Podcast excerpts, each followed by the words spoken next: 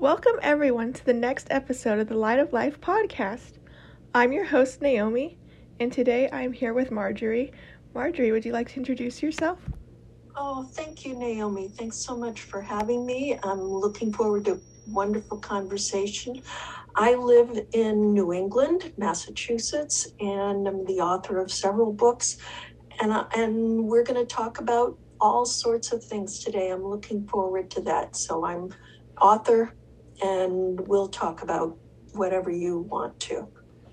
Okay, sounds good, Marjorie.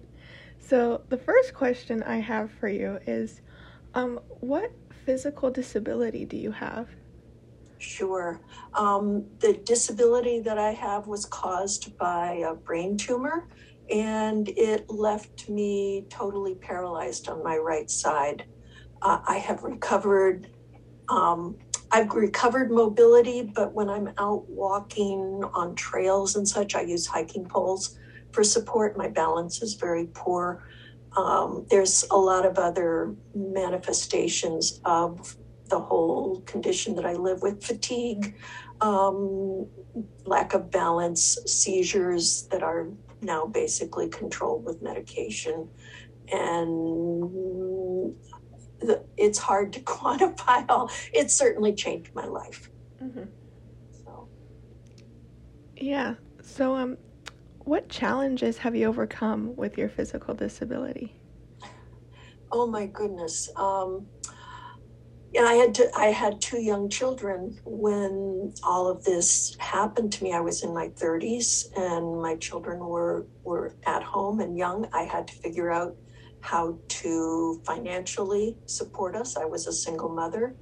Uh, so, um, how to keep a roof over our heads, how to feed us. And, and I got a lot of support with that family and friends. I was unable to drive for seven years because the seizures were not controlled easily. So, all of that, learning how to get transportation in a place that had no taxis or or other place to get help except for mm-hmm. friends, family, church, and such. Um, I, because of how ill I became, I wasn't able to keep doing the work that I'd been doing, which was uh, cleaning houses and as a performing storyteller. So I had to figure out what else to do. Um, because I really wasn't able to do much else, I turned to writing. And that began to open all sorts of doors that we'll probably talk about today. Does that give you an answer? yeah. Yeah. Answer, yeah, it does. So, um, what works of writing have you written in your life? Uh, I started out by writing just simple emails to family and friends. I was not a confident writer, but this was way back where a lot of people aren't going to remember when email was very new and getting one or two in a day was really exciting not like now. But um, to get people to write me i was very isolated at home. Uh, i would write these little stories of my children and their antics with the neighbors.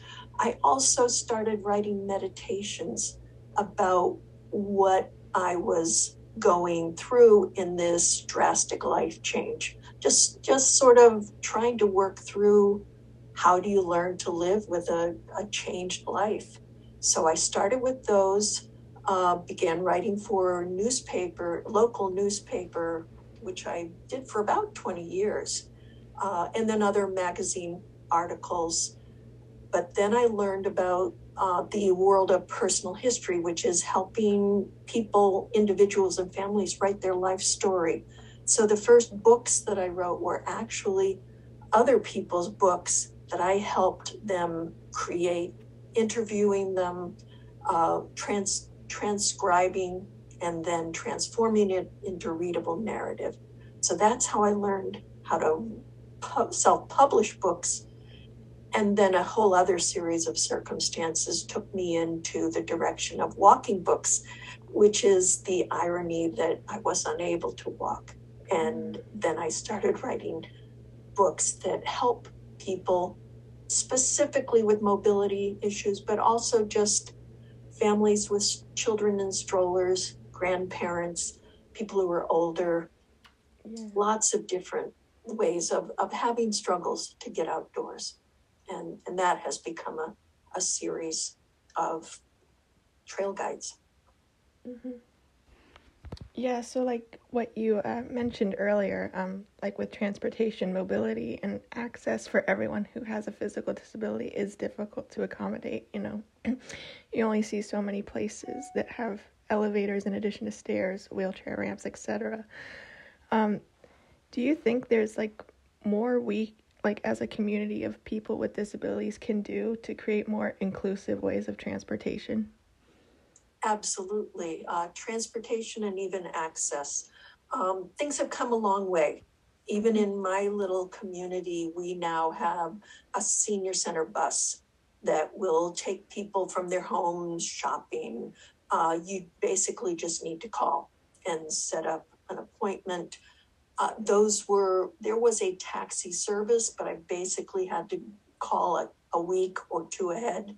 So things like a doctor ear infection or some such, I had to just spread the net to people I knew and ask for help. So those things have really improved a lot, even in more rural areas, more rural than where I am. I can't really speak to. Um, I'm about midway between Boston and Providence, Rhode Island, so we're kind of in a border area, but it's still settled enough that there are quite a few people, which makes transportation easier. I'm working right now. I'm a member of the Historical Commission in town, and the Historical Museum does have a handicapped ramp, but the main entrance only has railings the last three or four stairs. I can't use the main entrance, but that's where the alarm is and where the lights are. And so using the handicapped entrance, I can't be the, per- I, I can, but it's very difficult to be the person that opens up the museum at night. It's dark and there's no lights that I can reach without moving around. We're working on getting some electric um, accommodations over by the handicap door and also a different way of alarming the building and getting rails down to street level on the main entrance. Those are all things I brought up. And they're all things that people aren't aware until they need it. I, I understand that, but it's still up to me and others to help make people aware and point out solutions. Yeah, um, I was like thinking about like mentioning like I think it's like not just up to us. It will take um, everyone to really push forward to provide more inclusivity and acceptance for those who have disabilities. And do you think we will benefit from people who do not have a disability to make a change for us? Absolutely. Just because you make access for those with mobility dis- um, challenges, other people without those benefit as well. Do you have lots of luggage at the airport? you need an elevator. Can you even find signs for where those elevators are? Uh, it's hard to carry luggage on escalators. Uh, you have a child in a stroller. How are you going to get that child where you need to go when there are only steps as opposed to a smooth ramp? It, it's I that's where I, I say my books are targeted for not just people with mobility issues. It might even just be that someone is recently injured. So they're very caught in a sudden change that probably isn't going to be permanent.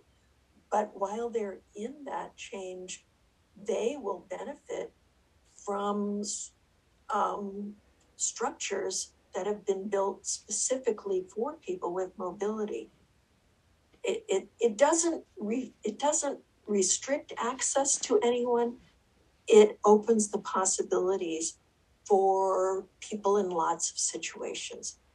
The other thing is that we all have adaptive environment. If you have steps leading up to your house, you don't have to climb a ladder to get there. You don't have to have a lift to get you up into your house. Uh, uh, we take those standard things for granted. We have cars. We don't just walk places. Mm-hmm. Those help us get longer distances. We take those for granted. But they're all around us that have provided access for most people. And we don't understand that these other requests for access are just on the continuum of access for everyone. Yeah, that's those are all really good points. Those are all really really important. yeah. Is there anything else you would like to share? Um excuse me. I'm are are we almost done or are we going to or, or do you have other questions? Um so that was the last question I had, but I wanted to ask if there was anything else you wanted to share.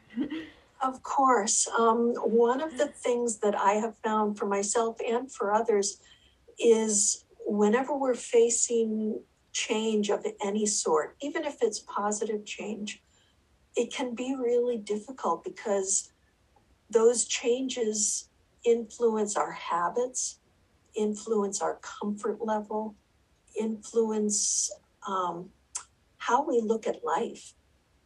And so there's, it's helpful to be able to not just embrace those sudden or progressive changes, but also to forgive ourselves when it doesn't feel comfortable, when it doesn't feel easy, when it feels scary all of those feelings are tied up in change, positive or negative. And just because a change is positive doesn't mean it's easy. It still requires energy. Some of us don't have a lot of energy. One of the things I'm aware of within my own home is if we move furniture or anything changes, remodeling a space, suddenly the uh, the patterns that I had for walking have gotten altered, and I have to up my game, as it were, put more energy into simply getting myself from one side of the, the room to another. Uh, we we take for granted the amount of energy we use until something changes. And when that changes, especially in our physical environment, it requires more effort. I, I kind of compare it to a person who is blind needs furniture to stay the same so that they are constantly reaching out, testing every single step. Not to compare myself with being blind, but that same um, attention to detail is required for me to move about safely. And when things change, it takes more energy and I grow more tired. And I can get cranky mm-hmm. about it because it requires more attention than I typically need to make in very familiar circumstances. Being in unfamiliar circumstances always requires more attention. Travel requires a lot more attention with all the uncertainties that go into it.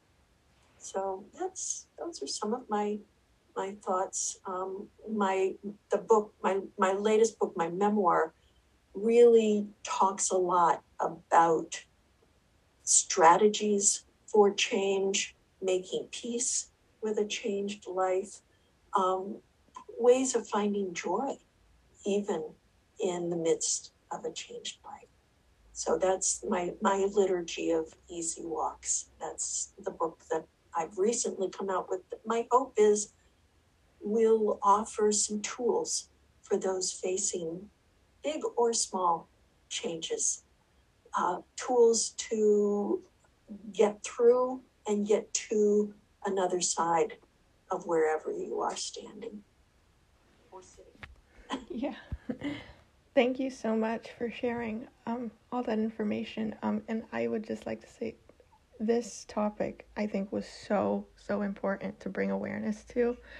Um, and um, I've like had my own personal experience. I used to be physically disabled due to a heart condition. I didn't have a lot of energy. I couldn't walk. I had to be in a wheelchair. Um, but um, since I, I was able to have another heart surgery, and then um, my energy levels have changed, and now um, I, I'm able to walk and run and do all those things that I couldn't do before. And so I this was I, I haven't brought awareness to physical disabilities yet on my podcast. This was so, so important. And thank you so much for sharing your story and um, bringing awareness. Even sharing your own makes me feel like whether a disability is permanent or not, we don't always know. Yeah. But when you've gone through an experience like what you're describing, your perspective changes. Yeah. You see things that you didn't notice before. And for good or bad, painful experience or not, that change in perspective can help other people. And it is important to share it. And, and it, it redeems some of the pain and some of the struggle by being able to offer that in a, a way that uh, benefit others. Yeah. Thank you so much, and thank you for for bringing up where you're coming from. I think that helps people too, because a lot of times hosts don't they they're the interviewer, Mm. and so they don't always reveal much about themselves.